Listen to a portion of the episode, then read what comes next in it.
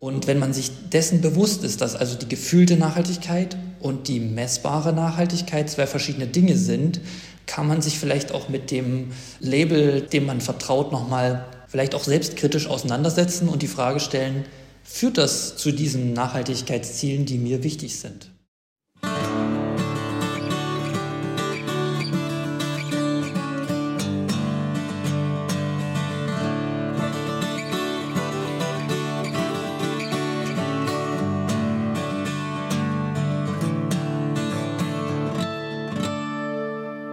Hallo, willkommen bei Krautner zur Episode 12. Here comes the sunflower. Auch wenn die Sonne vielleicht noch ein bisschen auf sich warten lässt. Zumindest heute zum Tag der Aufzeichnung ist ein schöner Tag und wir sind sehr froh, dass ihr wieder eingeschaltet habt zu unserem heutigen Thema Wege zu einer nachhaltigen Ölproduktion.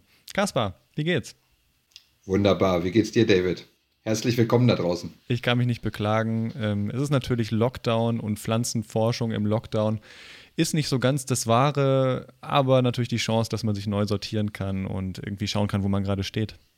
Ich denke auch, dass äh, es gibt immer genug zu tun, wie man seine Gedanken ordnen kann, seine Ergebnisse neu einordnen, aus einem anderen Blickwinkel betrachten und äh, vielleicht auch wieder schlaue neue Wege zu definieren, wie man vorankommen kann in seinem Thema. Ne?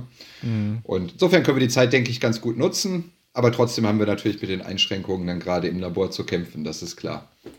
Ja, mich würde mal eine Statistik interessieren, wie viele Forscherinnen und Wissenschaftlerinnen jetzt gerade wirklich im Schreibprozess aktiv sind. Also wie viele Papers jetzt wirklich mehr erscheinen in dieser Zeit, wo wir im Homeoffice sind. Ich versuche da auch mal meine Daten zu einem schönen roten Faden zu spinnen und eine Story zu schreiben. Mal sehen, wann das denn so rauskommt. Ja, das gehört so zu den Lockdown-Aktivitäten, die wir im Homeoffice machen. Genau. Und es gibt natürlich auch dann immer noch die Möglichkeit, äh, mindestens auch noch, wenn man einen Garten hat, dann auch in den Garten zu gehen und vielleicht äh, eben ein bisschen aus dem ja, häuslichen Umfeld äh, auszubrechen und sich ein bisschen körperlich zu betätigen. Hast du ein paar Empfehlungen, was man jetzt gerade sinnvollerweise für seinen Garten tun kann?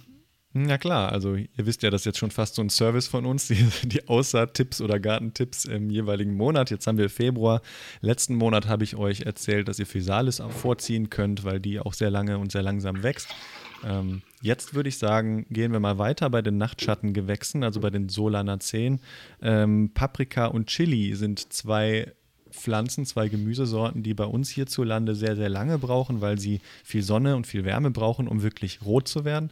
Und deswegen könnt ihr Paprikas und Chilis diesen Monat in die Erde bringen. Dann müsst ihr nur schauen, sobald sie gekeimt sind, dürfen sie nicht mehr zu warm stehen, sonst werden sie zu lang, zu groß, zu dünn und würden dann draußen gegebenenfalls umknicken. Das heißt, ihr stellt sie dann am besten, nachdem sie gekeimt sind, irgendwie an eine etwas kühlere Stelle in eurer Wohnung, an die Fensterbank oder in den Wintergarten und können dann nach den letzten Frösten im Mai können sie dann raus in den Garten. Also Paprikas und Chilis sind die Außertipps im Februar. Und ansonsten geht es ans Fruchtfolgenplan, weiter aufräumen, weiter freuen auf das, was dann demnächst kommt.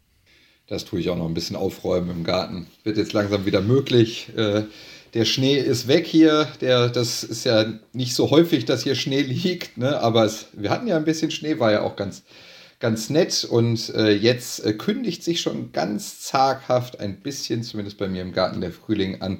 Und die Blumenzwiebeln, die wir im vergangenen Herbst eingebuddelt haben, die machen sich jetzt langsam bemerkbar und es kommen wahrscheinlich jetzt die ersten Narzissen aus dem Boden. Also diejenigen hier in der Region ist ja sowieso eine Narzissenregion, eine Narzissengegend hier. Bald dürfen wir hoffentlich dann auch wieder unsere Narzissenwanderungen machen dann wahrscheinlich eher in kleinen Gruppen. Ne?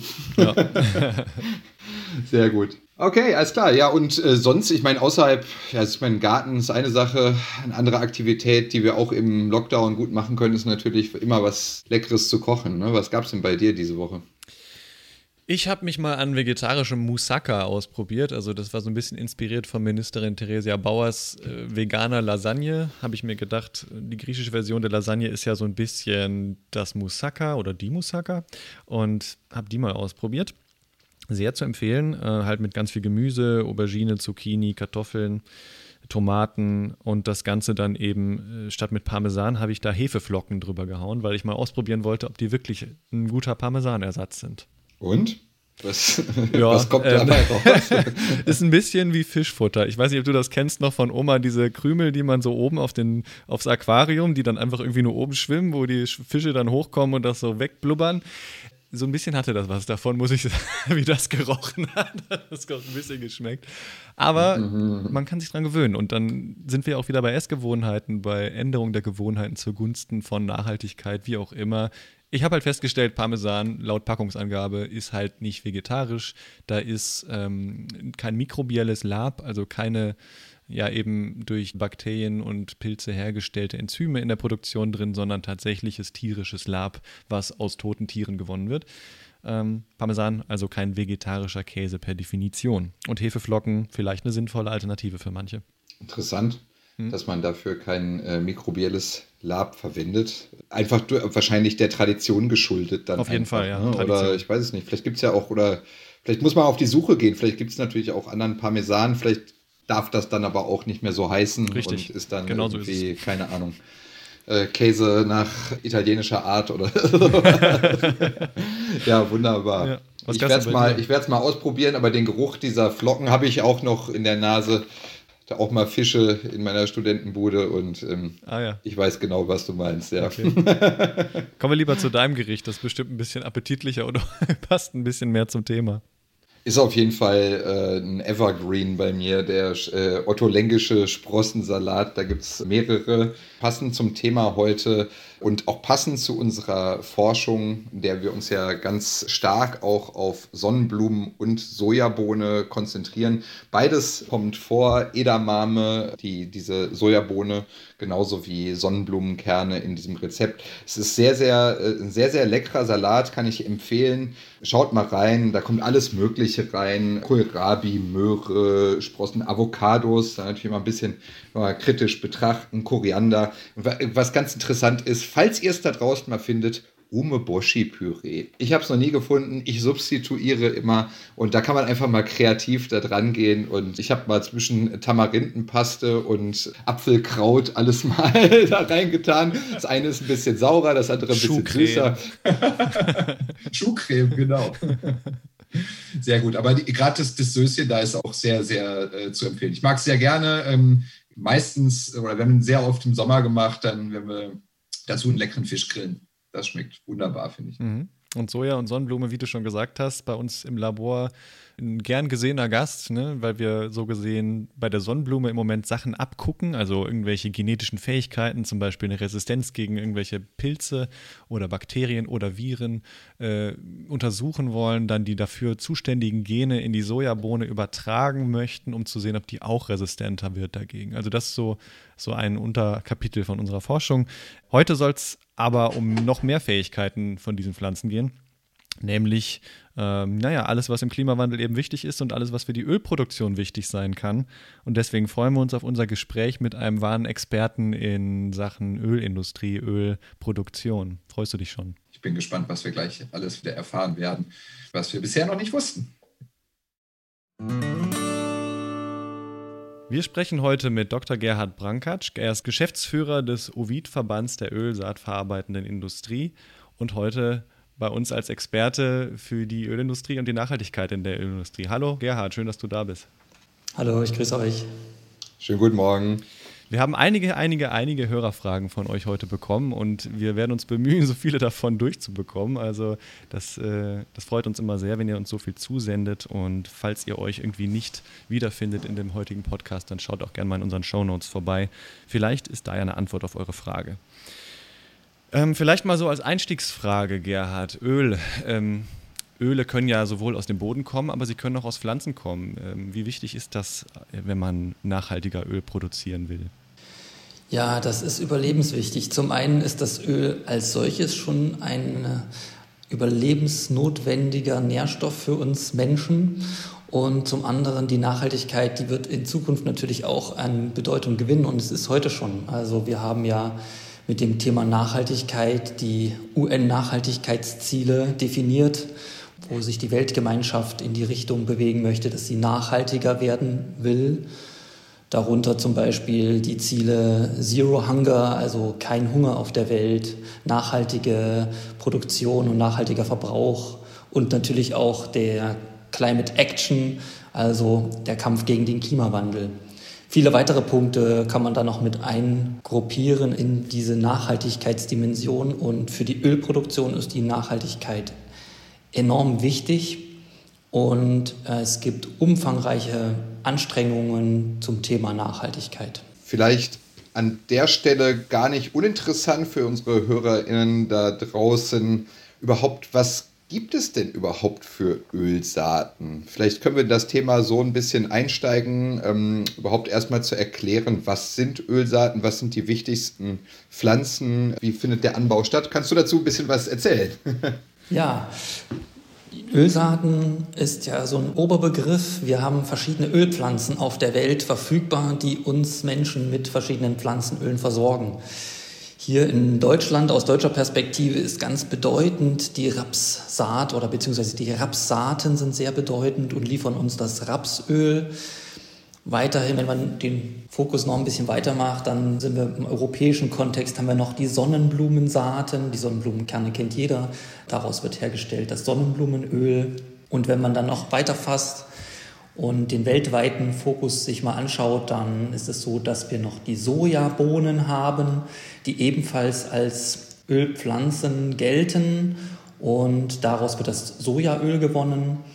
Und wir haben natürlich auch noch die Ölpalme, die als weltweit wichtigste Ölfrucht zählt, weil sie eine sehr große Menge an Palmöl und Palmkernöl produziert.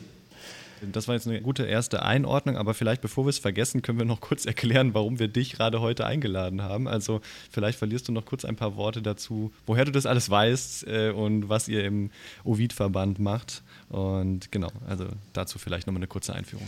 Ja, im Verband Ovid äh, sind die Firmen organisiert, die diese Ölsaaten, diese Bohnen und auch diese genannten Pflanzenöle verarbeiten und dann für die verschiedenen Bereiche Lebensmittel, Futtermittel, Bioökonomie, Oleochemie zur Verfügung stellen.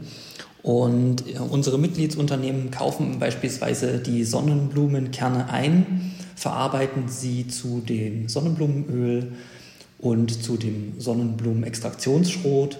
Und diese Produkte werden dann in der Herstellungskette von Lebensmitteln beispielsweise anderen Unternehmen zur Verfügung gestellt, die dann damit weiterarbeiten. Ein Unternehmen, das äh, Kartoffelchips herstellt oder Pommes, kauft das Sonnenblumenöl ein und nutzt es dann als Frittieröl. Ein äh, Landwirt, der Milchkühe hält, kauft das Sonnenblumenextraktionsschrot oder auch kurz Sonnenblumenschrot ein, um seine Milchkühe zu ernähren. Natürlich ist das nicht die einzige Komponente, sondern das Futtermittel wird immer, da werden verschiedene Komponenten miteinander gemischt. Aber das ist eben die wichtige Eiweißkomponente, die aus den Ölsaaten stammt. Insofern macht es auch Sinn, die verschiedenen Ölpflanzen nicht ausschließlich aus der Perspektive des Öles zu betrachten, sondern auch die anderen Nebenprodukte, die ebenfalls mit anfallen bei der Herstellung des Öls. Das ist eben das Futtermittel beispielsweise.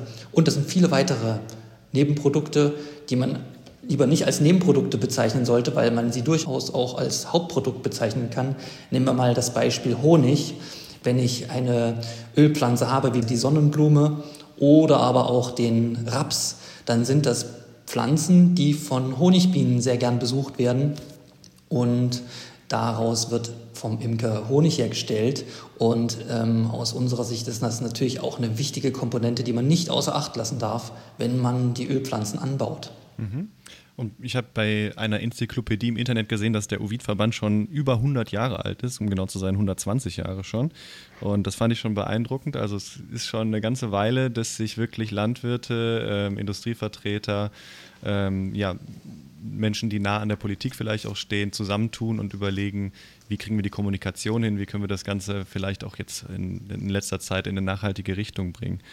Und ja, vielleicht möchtest du, Kaspar, die Überleitung machen von unserer letzten Episode zu der heutigen, weil da hattest du eigentlich eine sehr schöne Verbindung gesehen. Genau, das äh, kam mir auch gerade in den Sinn nochmal, weil äh, du ja verschiedene Pflanzen jetzt genannt hattest, die eine große Rolle bei euren Verband auch spielen. Und ähm, für mich auch ganz interessant äh, das Thema Line. Letztes Mal hatten wir Walk the Line als Thema. Und da ist äh, der Lein ja auch eine ganz interessante Pflanze, weil sie ja eben auch vielfältig genutzt werden kann und vielleicht ja auch schon eine Rolle spielt. Sie hat ja mal eine größere Rolle gespielt. Wie ist denn da sozusagen der Stand der Dinge? Wie ist die Perspektive für die Zukunft? Wofür kann man sie nutzen? Vielleicht da einfach mal ein bisschen aus dem Nähkästchen plaudern. Das ist sehr interessant, denke ich. Ja, die Leinpflanze, wie ihr schon sagtet, ist eine sehr mm, ja, etablierte Ölpflanze, die aber gleichzeitig natürlich auch Fasern bereitstellt. Also bei dem Lein ist es so, dass es typischerweise zwei verschiedene Arten von Lein gibt. Es gibt zum einen den Öllein, bei dem die Pflanze insbesondere in die Leinsaaten ihre Kraft steckt und quasi für die Ölproduktion eine besondere Rolle spielt und für die Produktion des Futtermittels, denn jedes Mal, wenn ich eine Leinsaat verarbeite, habe ich automatisch das Öl und das Futtermittel. Übrigens, das Futtermittel ist hervorragend, um ähm, beispielsweise Pferde zu füttern. Die bekommen dann ein toll glänzendes Fell, weil einfach die Inhaltsstoffe, die darin enthalten sind, sich positiv auswirken auf, auf, die, auf das Fell. Ähm, und das ist in den Kreisen der ähm, Pferdehalter ein hervorragendes Futtermittel und wird dort sehr toll nachgefragt. Das Leinöl ähm, ist nur eine Komponente. Wir haben natürlich auch noch die Möglichkeit, dass wir den sogenannten Faserleinen anbauen. Der wird auch als Flachs bezeichnet. Da kann quasi aus der Sprossachse der Leinpflanze die Faser gewonnen werden und kann dann eingesetzt werden, wie ihr das bei der letzten Folge auch schon berichtet habt, als Naturfaser bzw. Ähm, biogene Faser oder ich würde das sogar als Bioökonomiebeispiel bezeichnen. Ähm, und es gibt äh, Ideen, den Öllein und den Faserlein ein Stück zusammenzubringen, so dass er beides kann. Dass er die Faser liefert, das Öl liefert, das Futtermittel liefert und das alles von einer Fläche. So was ähnliches gibt es übrigens auch schon bei der Baumwolle, einem, einer konkurrierenden Pflanze, die auch Fasern liefert. Was häufig vergessen wird, ist, dass die Baumwolle nicht nur die Fasern liefert, sondern ja auch die Baumwollsaaten hervorbringt, die dann wieder verarbeitet werden zu Öl und dem Futtermittel. Das heißt also, hier haben wir tolle Beispiele ähm, beim Lein, bei der Baumwolle, auch beim Hanf, dass ich verschiedene Nebenprodukte gewinnen kann. Ich kann die Pflanze als Faserpflanze, als Ölpflanze und als Futtermittelpflanze, also Proteinpflanze nutzen. Und der Begriff Ölpflanze kommt damit ein, ist vielleicht ein bisschen zu kurz gegriffen. Man müsste sie wahrscheinlich Öl, Protein, Faserpflanze nennen. Und der Lein blüht auch schön äh, violett. Von daher müsste man sie wahrscheinlich sogar auch noch ähm, ja, äh, Honigpflanze nennen, ähm, wobei man natürlich die Bienen natürlich da, dafür braucht. Aber ähm, ich hätte auch noch ein paar weitere Nebenprodukte, die auch noch mit eine Rolle spielen. Wenn ich jetzt zum Beispiel mal weitergehe zum Thema der Sonnenblume, die ja auch eine wichtige Ölpflanze ist. Man kennt das aus, von Vogelfutter beispielsweise, dass die Sonnenblumenkerne eine Schale haben. Und diese Schale kann verwendet werden, um biologisch abbaubare Kaffeekapseln herzustellen. Und die können dann mit auf den Komposthaufen wandern und werden dann dort abgebaut. Man nutzt also quasi den Faseranteil in der Sonnenblumenschale, um entsprechende äh, Kapseln herzustellen. Es gibt da auch Blumentöpfe beispielsweise, die dann ähm, auch theoretisch auf den Komposthaufen wandern können, wenn sie das Ende ihrer Lebenszeit erreicht haben. Super spannend. Das beantwortet ja im Grunde schon teilweise die Frage von Martin, der gefragt hat, gibt es neben den etablierten Pflanzenarten ähm, noch andere, die bisher wenig genutzt werden und die in der Zukunft an Bedeutung gewinnen können? Gibt es denn auch welche, Gerhard, die jetzt im Zuge des Klimawandels vielleicht ähm, sozusagen als Glück im Unglück jetzt besser gedeihen hierzulande? Pflanzen, die vielleicht jetzt in Deutschland, in der EU produziert werden können, um unseren eigenen Ölbedarf teilweise oder ganz zu decken? die früher nicht hier denkbar wären? Ja, also es gibt tatsächlich solche Bewegungen. Zum einen ist es so, dass in Deutschland und auch Europa ähm, die Sojapflanze im Kommen ist. Also eine Leguminose, die hat die Fähigkeit, Luftstickstoff zu fixieren an der Wurzel, sprich sie hat die Möglichkeit, sich selbst mit einer bestimmten Art der Nährstoffe, also dem Stickstoff, selbst zu versorgen in Zusammenarbeit mit Bakterien. Das ist also eine symbiotische äh, Zusammenarbeit. Ähm, Und die Sojabohne ist im Kommen, würde ich sagen, in Deutschland und in der EU. Und hier braucht es aber entsprechende Anpassungen, und zwar züchterischer Natur. Das gilt eigentlich für alle Nutzpflanzen. Man kann nicht pauschal sagen, man hat eine äh, Nutzpflanzenart, sondern man passt die Nutzpflanze regelmäßig an an sich ändernde Rahmenbedingungen. Ich habe also verschiedene Sorten, so nennt man das dann. Und so baut man beispielsweise von dem Raps eine andere Rapssorte an in einer, sagen wir mal, Küstenregion wie in Schleswig-Holstein, als man beispielsweise eine Rapssorte anbauen würde in Baden-Württemberg. Raps ist auch eine Pflanze, die aus unserer Sicht durchaus äh, im Kommen ist bzw. sein sollte. Wir hatten da schon mal höhere Anbaumengen oder Anbauflächen. Das ist in den letzten wenigen Jahren leider stark zurückgegangen. Und zwar von etwa 1,4 Millionen auf knapp unter eine Million Hektar. Und das finden wir schade und hoffen, dass der Raps wieder stärker ins, in den Anbau hineingeht. Wir haben da ja nicht nur den Honig, wir haben das Öl, wir haben auch Lecithin, das gewonnen werden kann aus dem Raps, aus der Sonnenblume, aus der Sojabohne. Wir haben das Futtermittel und wir können auch aus den Pflanzen Glycerin gewinnen, eine Basischemikalie. Wenn ihr wollt, kann ich zum Glycerin auch noch was sagen. Dazu passt auch die Frage von Boje Müller, der über Twitter geschrieben hat. Ich würde gerne mehr über Lecithin erfahren und die Gewinnung von Lecithin. Da können wir vielleicht auch kurz auf diesen etwas ja, seltsamen Prozess eingehen. Ja, Lecithin und Glycerin. Hm, wer das noch nicht gehört hat, fragt sich, was hat das jetzt mit Pflanzenöl zu tun? Ähm, ist auf den ersten Blick gar nicht erkennbar, aber ich kann das gerne mal erklären. Also wenn ich das Pflanzenöl gewonnen habe aus der Ölsaat, dann enthält das Pflanzenöl natürlicherweise sogenannte äh, Schleimstoffe. Ähm, das klingt komisch ein bisschen, aber diese Schleimstoffe, die sind natürlicherweise in jedem Pflanzenöl enthalten. Wenn ich mir vorstelle, ich presse das Pflanzenöl aus der Ölsaat aus und stelle das Öl in einer Flasche auf den Tisch und lasse das ein bisschen stehen, einige Tage, dann sackt ein, ja, ein gewisser, eine gewisse Substanz an den Boden. Es bildet sich ein Bodensatz. Und das sind die sogenannten Schleimstoffe, die Lecithine, oder es sind konkret ausgesprochen äh, Phosphatide.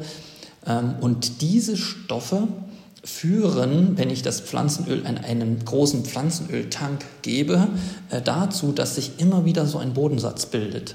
Wenn der zu fest wird, dann muss man mit dem Presslufthammer an die entsprechenden äh, Schichten rangehen nach mehreren Jahren, um die wieder da rauszubekommen. Deshalb entfernt man diese Schleimstoffe, diese Phosphatide aus dem Pflanzenöl.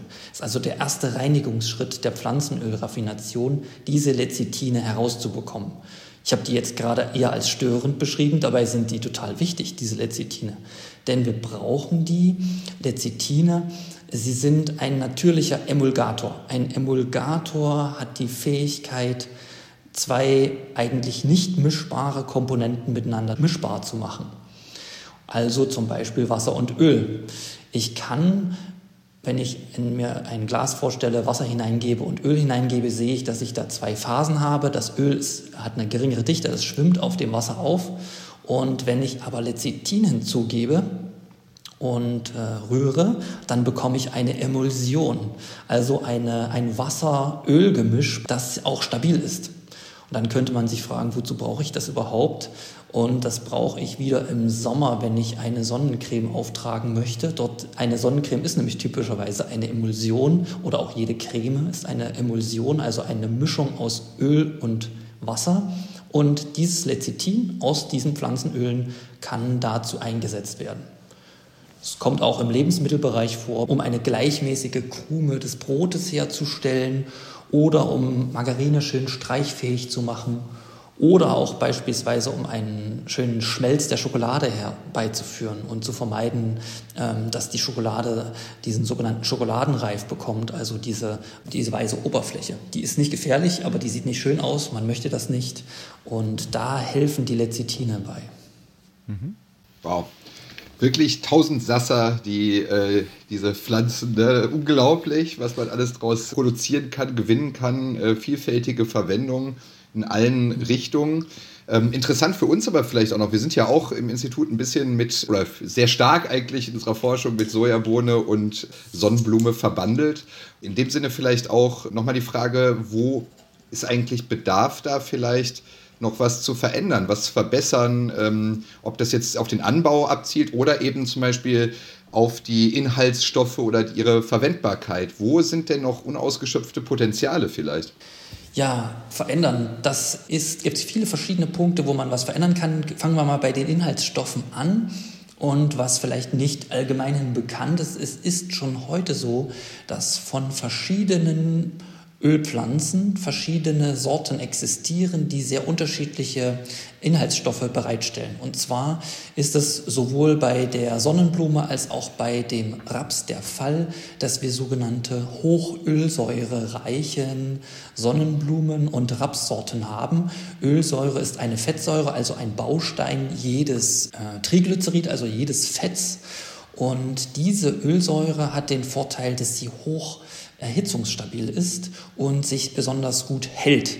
Äh, hält im Sinne von, dass es nicht ranzig wird. Und äh, diese hochölsäurereichen Sorten werden schon heute separat angebaut, separat gelagert, separat transportiert, separat verarbeitet und dann im Lebensmittelbereich eingesetzt für diese Anwendungen, beispielsweise der äh, Frittierstraßen, wenn ich Fischstäbchen frittiere.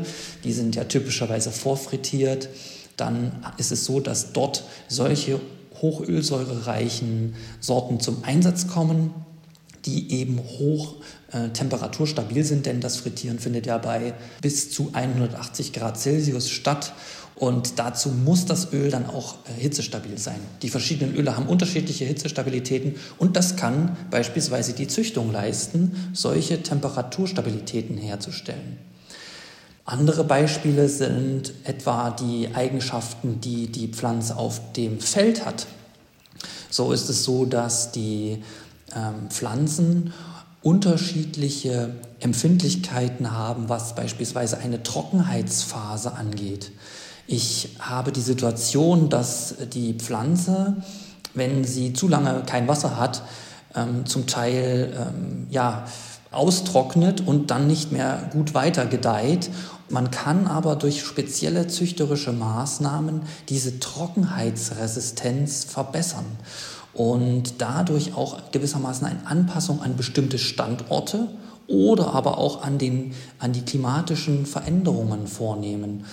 Das findet ja heute bereits statt, dass wir Sorten für bestimmte Standorte vorbereiten. Ich nehme mal ein klassisches Beispiel, wenn ich einen Boden habe, der, sagen wir mal, sehr sandig ist, dann hat er eine geringe Wasserhaltekapazität und dann brauche ich dort eine Pflanze, die damit gut klarkommt. Und das kann Pflanzenzüchtung leisten, hier Pflanzen bereitzustellen, die auch mit einer längeren Trockenphase gut auskommen. Und im Umkehrschluss ist es auch so, dass es andere Böden gibt, die besonders nass sind und da kann es passieren, dass es Pilzbefall gibt, die, die, der die Pflanze, der der Pflanze zu schaffen macht. Aber die Pflanzen können sich auch gegen Pilze wehren. Sie haben natürliche ähm, Abwehrmechanismen gegen Pilze. Und diese Mechanismen kann ich stärken, indem ich ähm, züchterisch an der einen oder anderen Stelle der Pflanze eine, ja, die, der Pflanze entweder die Möglichkeit gebe, sich zu erinnern, was sie früher schon mal konnte, also diese Pilzresistenzen, die sind im Genom schon kodiert, aber im Lauf anderer Zuchtziele können diese Fähigkeiten verloren gegangen sein und die kann man wieder vorholen. Das ist eine spannende Sache, weil ich dadurch auch die Menge an Pflanzenschutzmitteln reduzieren kann. So kann quasi die Pflanzenzüchtung dazu beitragen, dass ich auf dem Feld weniger Pflanzenschutzmittel einsetzen muss und die Pflanze sich selbst verteidigen kann. Das Klingt komisch. Ähm, wenn Pflanze selbst verteidigen, ist das jetzt giftig oder wie?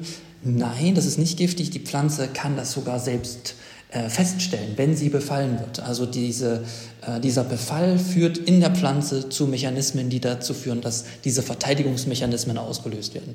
Und das immer wieder beim Thema Nachhaltigkeit. Wir hatten vorhin schon kurz darüber gesprochen wie bekomme ich die Landwirtschaft auch ein bisschen ja, stärker in diese Richtung Nachhaltigkeitsziele ähm, und wie schaffe ich es, dass der Anbau dieser Pflanzen nachhaltiger wird. Und da spielt die Züchtung eine wichtige Rolle, eben wegen der Anpassung an diese äh, besonderen Bedingungen, wegen der Vermeidung von Pflanzenschutzmitteln und ähm, auch beispielsweise der Ertragssteigerung. Denn wenn man sich das vorstellt, ein Hektar äh, landwirtschaftlicher Fläche steht zur Verfügung und ich schaffe es, auf dieser Fläche einen höheren Ertrag zu erzielen, dann brauche ich weniger Fläche. Und diese frei gewordene Fläche oder nicht genutzte Fläche steht dann für andere Zwecke zur Verfügung, beispielsweise für Naturschutzzwecke. Und ich habe dann einen geringeren Flächendruck.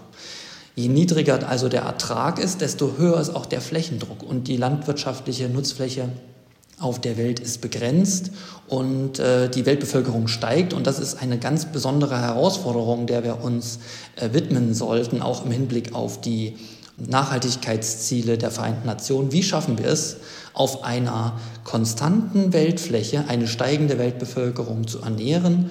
Und da sind die Steigerung der Hektarerträge eine, eine wichtige Komponente, aber ich muss auch aufpassen, dass ich bei einer solchen Steigerung die Nachhaltigkeit nicht aus dem Blick verliere. Es gab in den vergangenen Jahren durchaus Entwicklungen, die als nicht nachhaltig zu bezeichnen sind, weil irreversible Umweltschäden passiert sind. Und daher stammt auch die Idee, eine Nachhaltigkeitszertifizierung zu etablieren. Und das sind Themen, über die wir sowieso gerne reden. Wie kann Pflanzenzüchtung und Forschung in dem Bereich helfen, nachhaltiger zu werden? Aber bevor euch allen da draußen die Köpfe rauchen, machen wir ein ganz kurzes Päuschen, setzen hier ab und trinken nochmal ein Schlückchen Wasser oder Kaffee und sehen uns gleich nach der Pause wieder.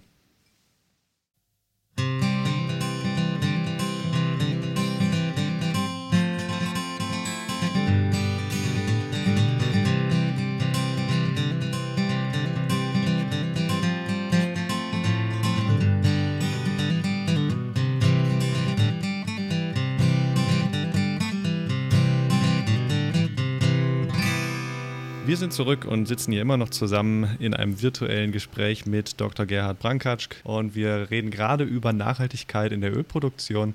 Schön, dass ihr immer noch dabei seid. Ähm, Gerhard, wir haben eben darüber nachgedacht, wie man vielleicht auch Nachhaltigkeit labeln kann, zertifizieren kann. Was fällt dir dazu ein?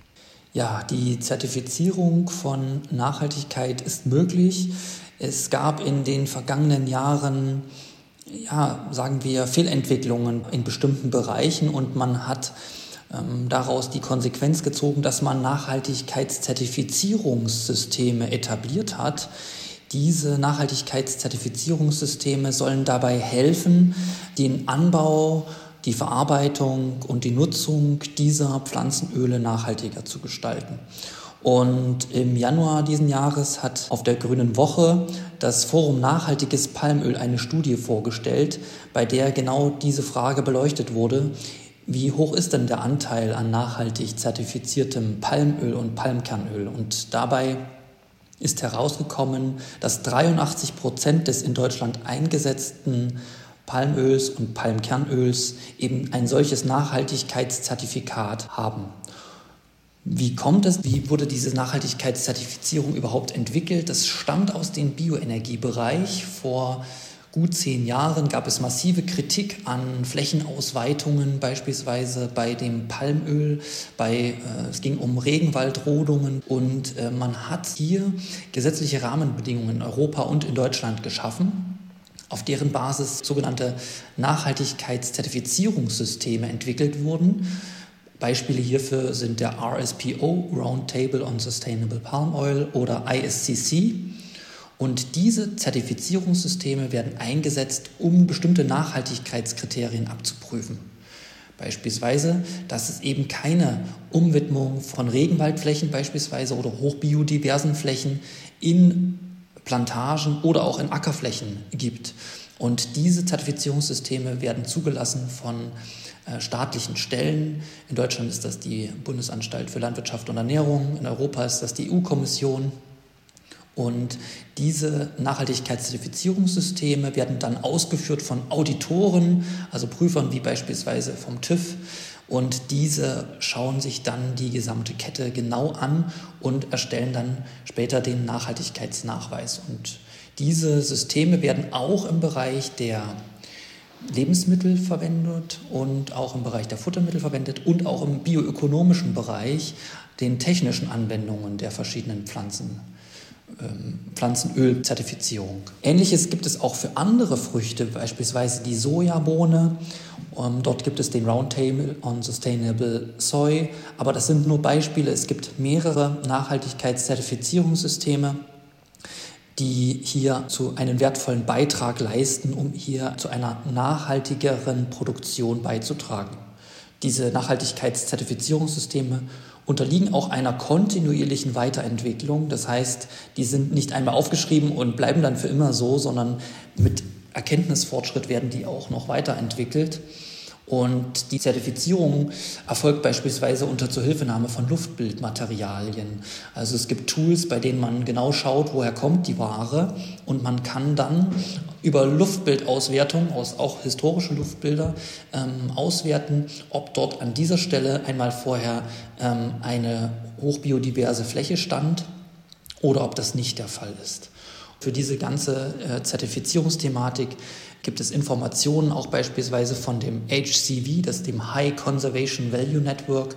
Das ist eine Organisation, die sich zum Ziel gesetzt hat, eben diese schützenswerten Flächen zu definieren, sodass es einen einheitlichen Konsens darüber gibt, welche Flächen muss ich denn schützen. Und ähm, ja, diese, diese Systeme stehen zur Verfügung, um zu einer nachhaltigeren Produktion beizutragen. Und wir denken und wir beobachten, dass wir da auf einem sehr guten Weg sind. Vielen Dank dafür. Das ist, ist ganz spannend. Was, was mich äh, auch noch ein bisschen umtreibt, ist, gibt es denn wirklich so ein Siegel, was wir als äh, Verbraucher, Konsumenten, irgendein Label, was wir irgendwo im Supermarkt vielleicht wiedererkennen auf Produkten, dass wir selber darauf achten können? Ja, das ist eine sehr gute Frage. Ähm, zu dieser Thematik der Labels, das ist ein bisschen komplex. Wir haben ja eben über Nachhaltigkeit gesprochen und die Nachhaltigkeit hat ja verschiedene Dimensionen. Also drei Dimensionen, die Ökologie, die, äh, also die ökologische Dimension, die soziale Dimension und die ökonomische Dimension. Und es ist häufig so, dass die Siegel, die mir im Supermarkt begegnen oder auch den Verbraucherinnen und Verbrauchern im Supermarkt begegnen, häufig auf einzelne Facetten abzielen, aber nicht die gesamte Breite der Nachhaltigkeit abdecken.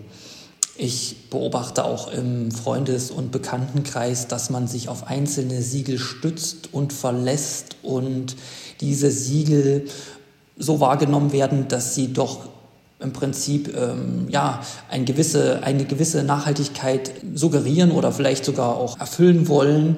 Ich denke, es sind hohe Erwartungshaltungen an diese Siegel geknüpft, die ich aus meiner Perspektive aber so nicht erfüllt sehe. Also es gibt tatsächlich Siegel, die von Menschen gekauft werden, in der Erwartung, dass mit dem Erwerb eines Produktes mit diesem Siegel alle Nachhaltigkeitsfragen geklärt sind.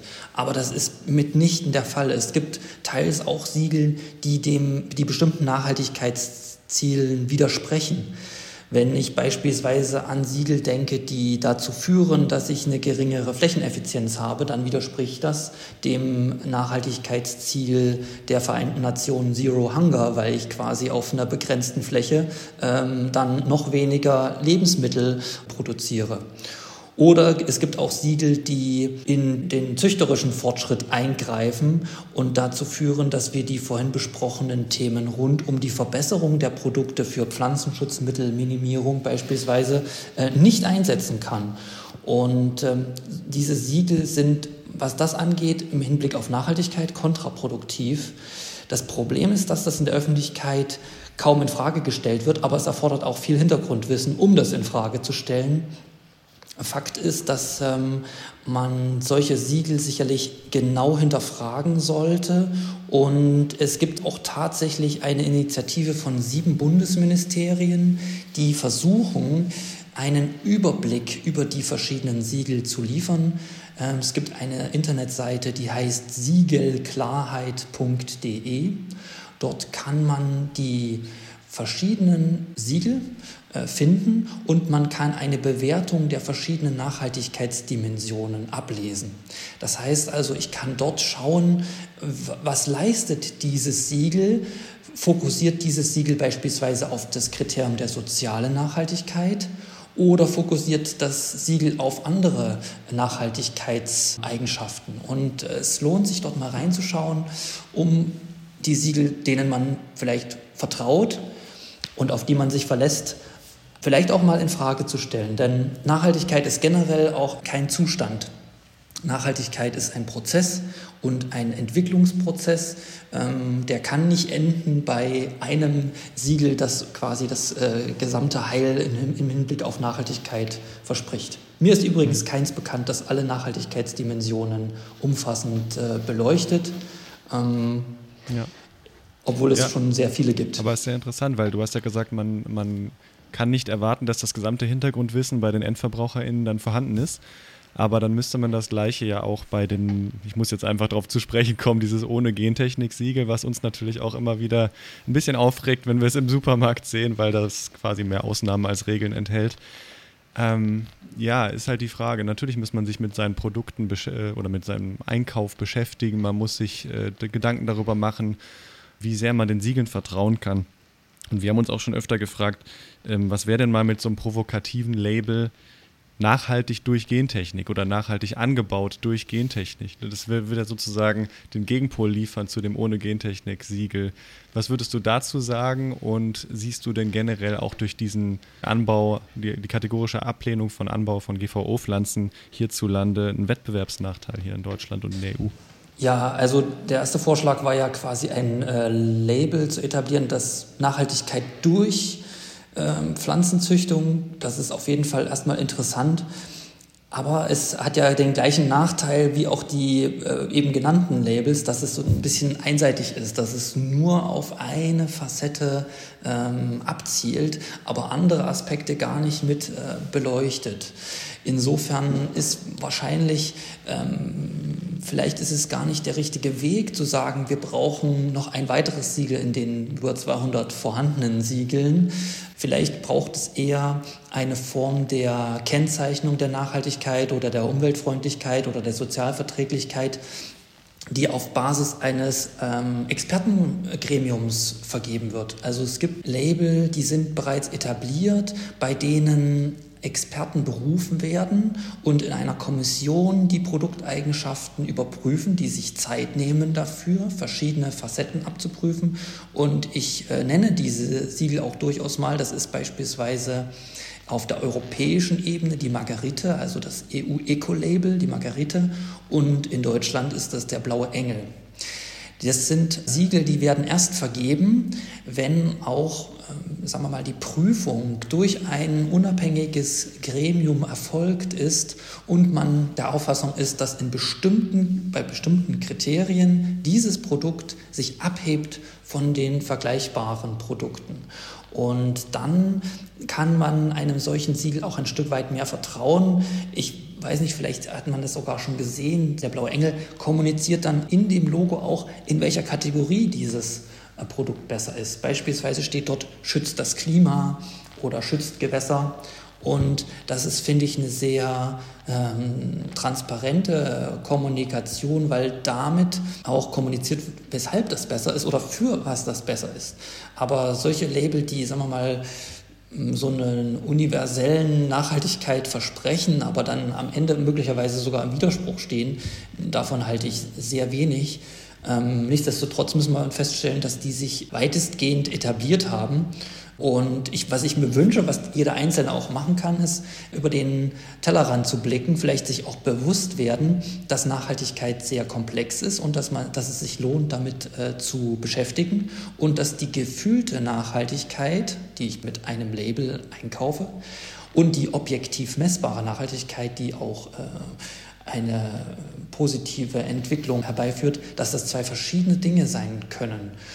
Und wenn man sich dessen bewusst ist, dass also die gefühlte Nachhaltigkeit und die messbare Nachhaltigkeit zwei verschiedene Dinge sind, kann man sich vielleicht auch mit dem Label, dem man vertraut, nochmal vielleicht auch selbstkritisch auseinandersetzen und die Frage stellen, führt das zu diesen Nachhaltigkeitszielen, die mir wichtig sind. Schön der Peer Review für Nachhaltigkeit. Wunderbar, ja.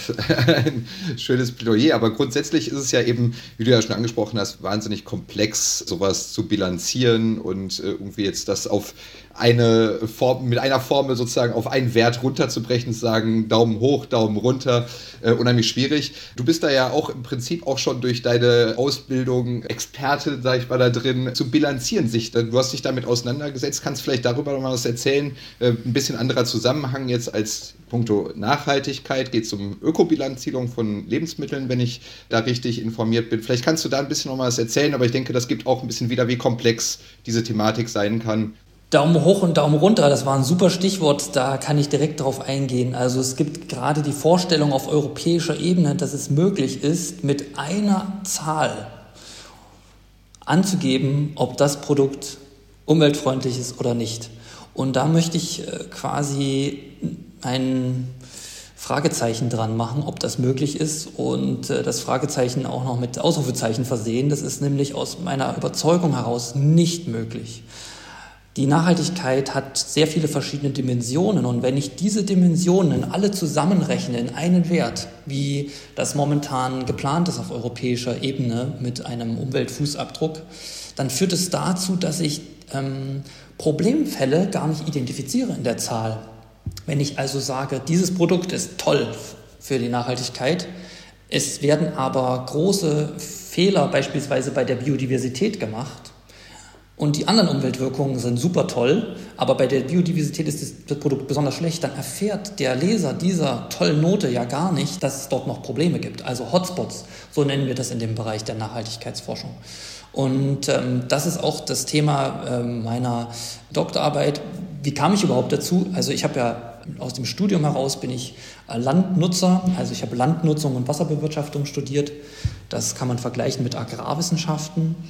Und habe dann beobachtet, dass die Thematik Nachhaltigkeit im Kommen war und dass man immer mehr in die Richtung möchte, dass man es messen möchte und habe gesehen, dass diese Messung der Nachhaltigkeit gar nicht den landwirtschaftlichen Realitäten entspricht. Also meine, mein Hintergrundwissen davon, was man in der Landwirtschaft tut, war überhaupt nicht deckungsgleich mit dem, was in dieser Nachhaltigkeitsbewertung, oder was heißt überhaupt nicht, aber es war nicht deckungsgleich mit dem, was äh, dort geschieht. Und äh, das war dann der Startschuss für meine Doktorarbeit, in der ich mich mit der Nachhaltigkeit von Landwirtschaft und landwirtschaftlichen Produkten beschäftigt habe. Landwirtschaftliche Produkte sind automatisch natürlich Lebensmittel, Futtermittel bioökonomische Produkte, Bioenergieprodukte. Das heißt also die gesamte, äh, das gesamte Spektrum, was man aus landwirtschaftlichen Produkten eben herstellen kann. Und ähm, in dieser Arbeit geht es um die sogenannte Ökobilanzierung. Äh, Englisch heißt das Life Cycle Assessment. Und dieses Life Cycle Assessment, woher stammt das? Ihr kennt vielleicht die Rio-Deklarationen von 1992 von den Vereinten Nationen, bei der äh, die Weltgemeinschaft gesagt hat, wir wollen jetzt aufbrechen in Richtung einer nachhaltigeren Welt. Und man hat dort festgestellt, wir brauchen ein Tool, ein, also ein Werkzeug, mit dem wir diese Nachhaltigkeit messen können. Und das war der Startschuss für die Entwicklung der Ökobilanzierung. Die ist mittlerweile international genormt. Und ich habe mich mit der Frage beschäftigt, wie kann diese Ökobilanzierung die landwirtschaftliche Realitäten besser abdecken mit dem konkreten Punkt, wie schaffe ich es, die sogenannten Fruchtfolgen in die Ökobilanzierung zu integrieren. Typischerweise hat, wurde in der Ökobilanz stets ein Jahr betrachtet also beispielsweise vom 1. Januar bis zum 31. Dezember.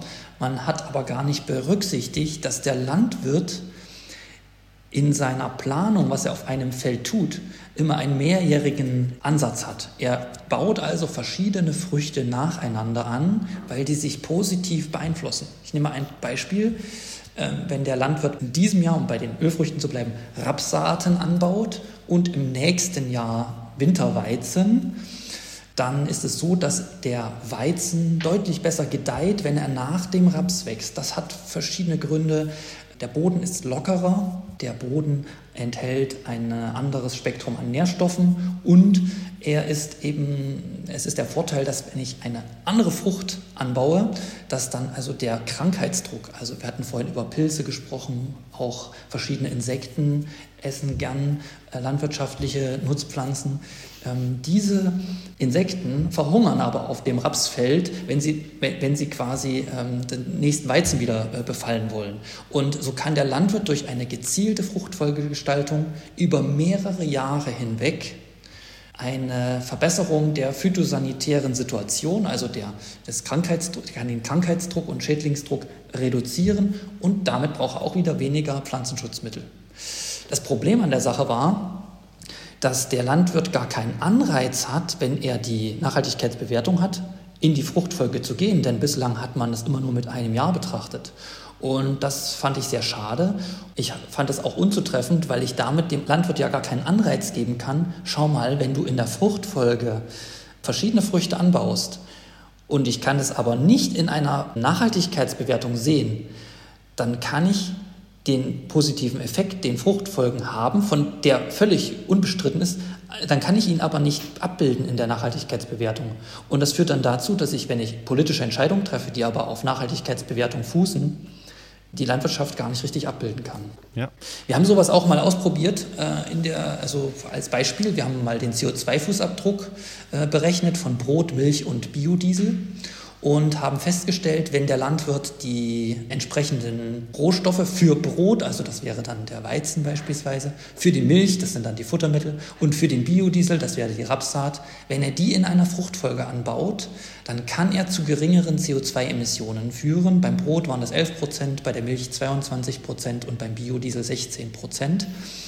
Und das ist übertragbar auf verschiedene andere Wirkungskategorien. Der CO2-Fußabdruck ist ja nur eine Wirkungskategorie von 20 verschiedenen Umweltwirkungskategorien. Und die Arbeit beschäftigte sich, äh, es war also eine methodische Arbeit und beschäftigte sich auf der Stufe, bevor man sozusagen diese verschiedenen Wirkungskategorien berechnet. Wir haben das nur als Veranschaulichungsbeispiel einmal für den CO2-Fußabdruck durchgerechnet. Super. Vielleicht passend dazu, äh, da du dich so lange damit beschäftigt hast, mit Ökobilanzierung, jetzt mit Nachhaltigkeit und Nachhaltigkeitszertifizierung, vielleicht auch in der Ölindustrie. Sowas hängt ja immer wirklich zusammen mit politischen Entscheidungen, dass auch wirklich messbare Nachhaltigkeit zum neuen Standard wird, dass das wirklich Umsatz findet oder Übersetzung findet in Gesetze. Was würdest du denn wünschen von der Politik der Zukunft, vielleicht von der nahen Zukunft? Ähm, was kann die Politik dazu beisteuern, dass wir in eine nachhaltigere Ölindustrie steuern? Ja, also wir, ich denke, wir können uns wünschen, das gilt sowohl für die Politik, was ich vorhin für den Verbraucher auch genannt habe, ist einfach das Bewusstsein, dass wir zwischen der gefühlten, also subjektiven und der objektiven Nachhaltigkeit ein Stück weit mehr unterscheiden. Und dass wir diese Unterscheidung herausarbeiten und uns auch bewusst werden, dass diese Thematik der Nachhaltigkeit ein Wissenschaftszweig ist, der am Entstehen ist. Ich würde auch sagen, wir sind in Deutschland da ein bisschen hinterher.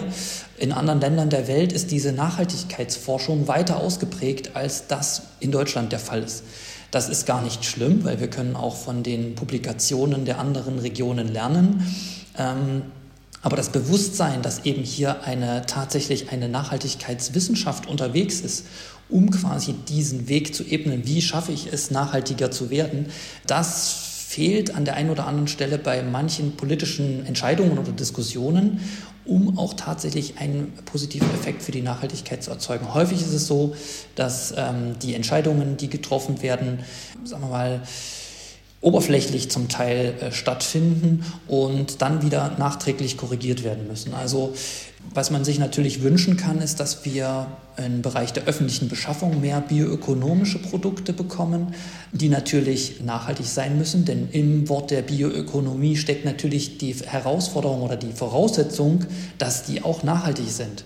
Ähm, wenn ich also ein bioökonomisches Produkt einsetze in der öffentlichen Beschaffung, sollte das idealerweise auch eine Nachhaltigkeitszertifizierung haben.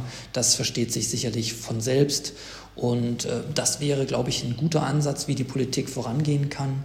Die Politik kann sich auch ähm, mehr trauen, ähm, den wissenschaftlichen Fortschritt und den ja, den Gedanken, die beispielsweise von ähm, Anwendungsforschern, ja, die, also die Entwicklung von Forschern, dass diese auch in die Praxis umgesetzt werden, dass also die Politik äh, die Rahmenbedingungen zwar steckt für eine Entwicklung, wo wollen wir hin, aber nicht zwangsläufig den Weg vorgibt.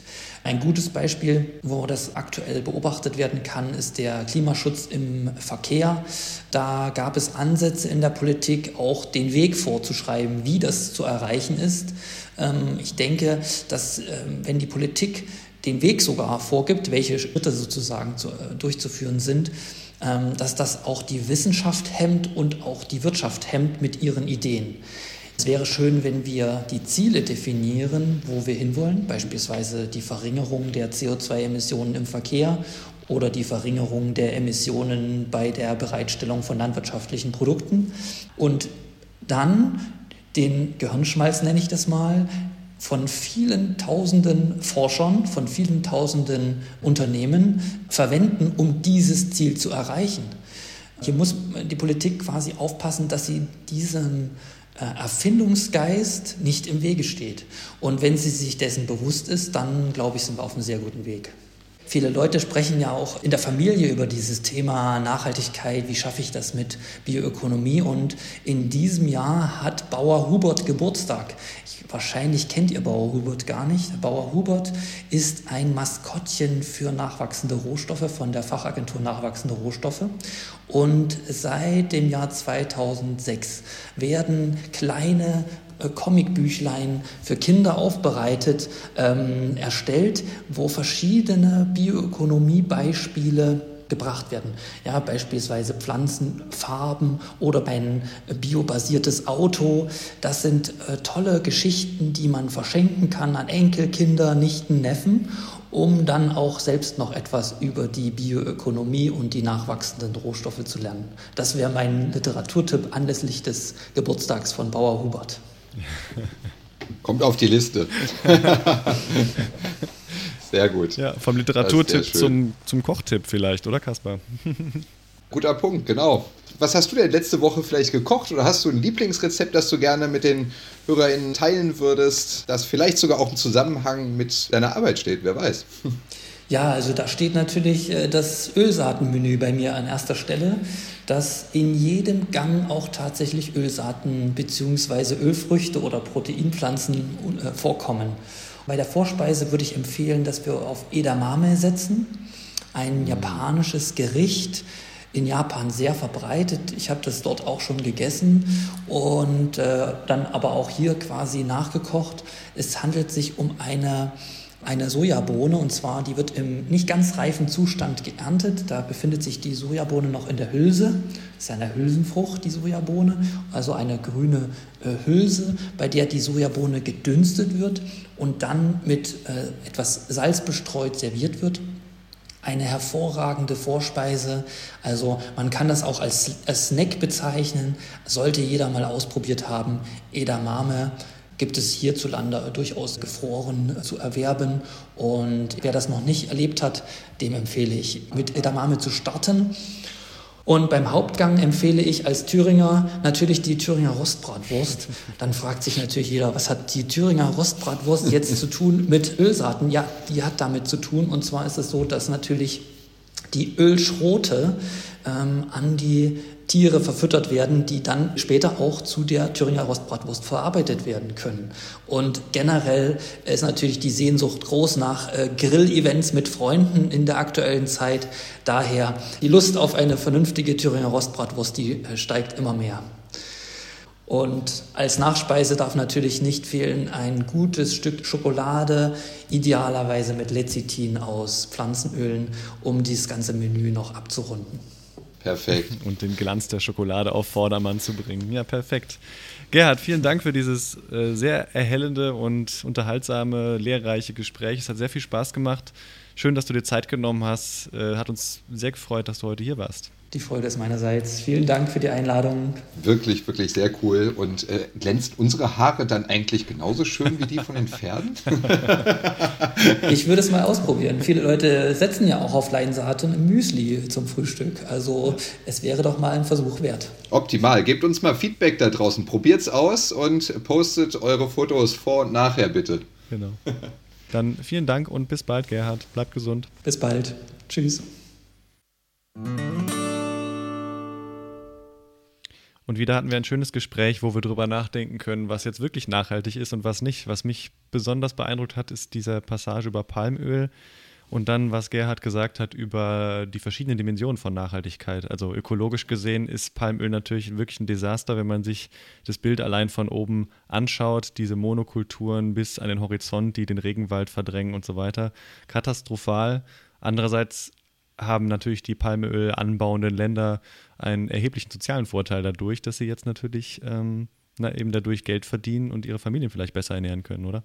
Ganz genau so ist es. Äh, so ging es mir auch. Ich bin mal durch Malaysia gereist, mit dem Flugzeug drüber geflogen. Dann sieht man das Ausmaß sehr gut. Und wenn man dann aber die Leute dort trifft, dann merkt man eben auch, dass es denen natürlich auch einige Vorteile bringt. Also nicht immer alles ganz so einfach zu beantworten wie man äh, oder ne, wie, wie, man denkt äh, und diese Vielschichtigkeit ja, muss man immer in Betracht ziehen, ne? muss man immer im Hinterkopf haben und darf vielleicht nicht so schnell sein Urteil fällen. Ich denke, das kann man mitnehmen und jeder kann ja noch mal ein bisschen in sich gehen, so wie Gerhard das vorgeschlagen hat und gucken, welche, nach welchen Siegeln richte ich mein Konsumverhalten aus und kann ich daran vielleicht was ändern, ähm, vielleicht mal ein bisschen informieren, worauf die basieren. Und das kann, denke ich, nicht schaden. Mhm. Und Stichwort informieren. Ich packe euch eine Studie von Martin Keim, einem Agrarökonom aus Göttingen und anderen, in die Shownotes, wo eben genau das untersucht wurde, die ökologische Bilanz bzw. die Nachhaltigkeitsbilanz von Palmöl. Und da kommen sie zum Beispiel auch zu dem Schluss, dass es Lösungen gibt, die aber nicht darin bestehen können, das einfach zu verbieten, da eben dann wirklich zahlreiche Familien und Kleinbetriebe in Indonesien und anderen Ländern eben darunter leiden würden, sondern zum Beispiel ähm, Mosaiklandschaften, wo Ölpalmen mit Waldstreifen und anderen Kulturpflanzen kombiniert werden können, um eben die Biodiversität wieder zu erhöhen und die Ökosystemfunktion wieder zu erhalten. Das sind nur Beispiele, wie man sowas noch äh, umdrehen kann, aber natürlich ist klar, dass wir nicht noch mehr Regenwald abholzen können dann haben es die Orang-Utans da hinten wirklich sehr, sehr schwer. Ne? Die haben ihr schon kaum noch Gebiete, in denen sie sich, äh, äh, ja, in denen sie sich wohlfühlen können. Ja, gut. Ähm, ich denke, wahnsinnig spannend. Ein paar Sachen sind noch liegen geblieben. Und äh, gerade von unseren Hörerinnen Fragen. Zum Beispiel haben wir eine Frage, die uns noch über Instagram erreicht hat. Was bedeutet es eigentlich genau? Was heißt genau, wenn Öl kalt gepresst wird? Wie stark wird eigentlich gepresst? Hast du da Infos zu, David? Ja, ich habe in der Vorbereitung so ein paar Dokus geguckt und das war schon abgefahren und interessant. Also Öl zum Beispiel, Olivenöl haben wir ja gar nicht drüber gesprochen. Die Ernte davon ist relativ aufwendig, weil man so Netze unter diese Olivenbäume auslegt und quasi darauf wartet, dass die Früchte von selber fallen, ähm, weil man den Baum eben nicht so schlagen sollte oder kann, da sonst irgendwie die Äste abbrechen und das eben ein sehr alte, alter Baum ist und sehr empfindlich auch. Ähm, könnten wir jetzt auch wieder eine neue Episode drüber machen, wovon der Olivenbaum momentan bedroht ist. Naja, aber anderes Thema. Diese Oliven werden dann natürlich von den Kernen getrennt und gepresst und das wird dann so gemacht, dass die eben zu so einer Matsche verarbeitet werden und diese Matsche darf nicht wärmer als, und dann kommt eben diese Kaltpressung ins Spiel, die total abhängig davon ist, welches Öl man gerade produziert, nicht wärmer als 27 Grad bei diesem nativen Oliven, Olivenöl ähm, gepresst werden oder gematscht werden, sag ich mal. Ähm, bei anderen Pflanzen ist dieser Grenzwert woanders. Und dann wird diese Olivenmatsche eben in so Schichten zwischen Platten ge geschichtet und eben mit einem Druck von bis zu 300 Bar wirklich äh, wird da Kraft drauf ausgeübt und dann kommt da eben dieses Olivenöl raus. Was bei der Kaltpressung rauskommt, ist dann dieses sogenannte native Olivenöl oder Virgin Extra Olive Oil kennt man vielleicht aus dem Supermarkt. Das bedeutet halt, alle Inhaltsstoffe, die zum Beispiel hitzelabil sind, sind dann noch erhalten, eben durch diese Kaltpressung. Ja, das ist ja ganz schöne Herausforderung. Dann in den Ländern, wo das angebaut wird, ist ja durchaus schon mal warm, oder? Ja, auf jeden Fall. Allein die Umgebungstemperatur stellt einen da vor Herausforderungen dann. Ne? Mhm. Gut, wir haben noch eine Frage, die, äh, denke ich, auch noch ganz, ganz spannend ist, auch was, was vielleicht dem einen oder anderen noch gar nicht vertraut ist. Wie ist denn mit der Arganölproduktion in Nordafrika? Das klingt ein bisschen exotisch. Mhm. Ähm, aber kannst du uns darüber ein bisschen was erzählen, auch zu den sozialen Effekten und so weiter? Äh, zu den sozialen Effekten kann ich als Biologe nicht super viel sagen. Äh, nicht mehr, als ich eben schon gesagt habe, da müssten sich wahrscheinlich eher Agrarökonomen mit beschäftigen. Aber trotzdem, Heiner, danke für die Frage. Äh, es gibt natürlich in Nordafrika große Gebiete, vor allem auch in Marokko, wo diese, dieser Arganbaum oder auch Arganie genannter Baum wächst und auch nur da wächst. Tatsächlich auch Weltkulturerbe, weil eben dieser Baum sehr, sehr alt ist, aus dem tertiären Erdzeitalter stammt und wirklich dort endemisch vorkommt. Und die Aganie ist ein sehr interessanter Baum, sehr stachelig, weshalb ähm, die Ernte auch sehr erschwert ist. Und da ist es ganz ähnlich wie bei der Olive eben erwähnt, dass man eben so ein bisschen wartet, bis die, bis die Früchte von selber fallen. Aber man muss auch schauen, dass, äh, dass die Schädlinge bzw. die die anderen Interessenten nicht vorher alles wegfressen, denn da gibt es ganz interessante ähm, Probleme. Zum Beispiel fressen ganz gerne die Ziegen vor Ort oder auch die Kamele und die Atlashörnchen fressen sehr gerne Arganfrüchte. Und da muss man eben schauen, dass man äh, die Ziegen vertreibt, wenn sie auf den Baum geklettert sind, etc. Ja, und dann wird dann vor allem von Frauen werden diese Arganfrüchte aufgesammelt und ähnlich wie, der, wie bei der Olive wird das Olivenöl in dem Fall das Arganöl, ausgepresst und es gilt als eines der wertvollsten und teuersten Öle, was wirklich nur in Marokko und ein paar umliegenden Ländern produziert wird. Sehr schön. Und auch die Ziegen haben wahrscheinlich ein besonders glänzendes Fell. Ja, das bestimmt. ist Wer kennt sie nicht? Gerhard. Für alle Pferdeliebhaber. Lasst uns mal ausprobieren, ob das nicht nur auf Pferde zu beziehen ist. Wir schauen mal. Ja, super. Hat eine Menge Spaß gemacht. Schreibt uns, was ihr alles gekocht habt, welche Öle ihr verwendet habt, äh, was in euer Müsli kommt und ob Arganöl dabei ist, wie sich das auf eure Haarstruktur, euren Haarglanz ausgewirkt hat. Und ähm, ja, Gibt es von dir noch was, David? Ich glaube, das war erstmal genug möchtest? Input. Ich freue mich auf eure Kommentare in den sozialen Medien oder auch per E-Mail an info.krautner.de. Und weil es eben ein bisschen zu kurz gekommen ist, ein sehr unterhaltsames und aufschlussreiches Video darüber, wo uns Glycerin im Alltag begegnet. Das könnt ihr auch in unseren Show Notes finden. Schaut da mal rein. Super. Dann erwartet uns die nächste Sendung wieder am 6. März in vier Wochen wieder im altbewährten Rhythmus. Und dann geht es um alternative Nahrungsmittel für eine nachhaltige Zukunft. Lasst euch überraschen. Da gibt es eine ganze Menge spannende Dinge, die ihr sicherlich noch nicht so auf dem Teller hattet. Ganz bestimmt. Und bis dahin, bleibt sicher und gesund. Bis bald. Macht's gut.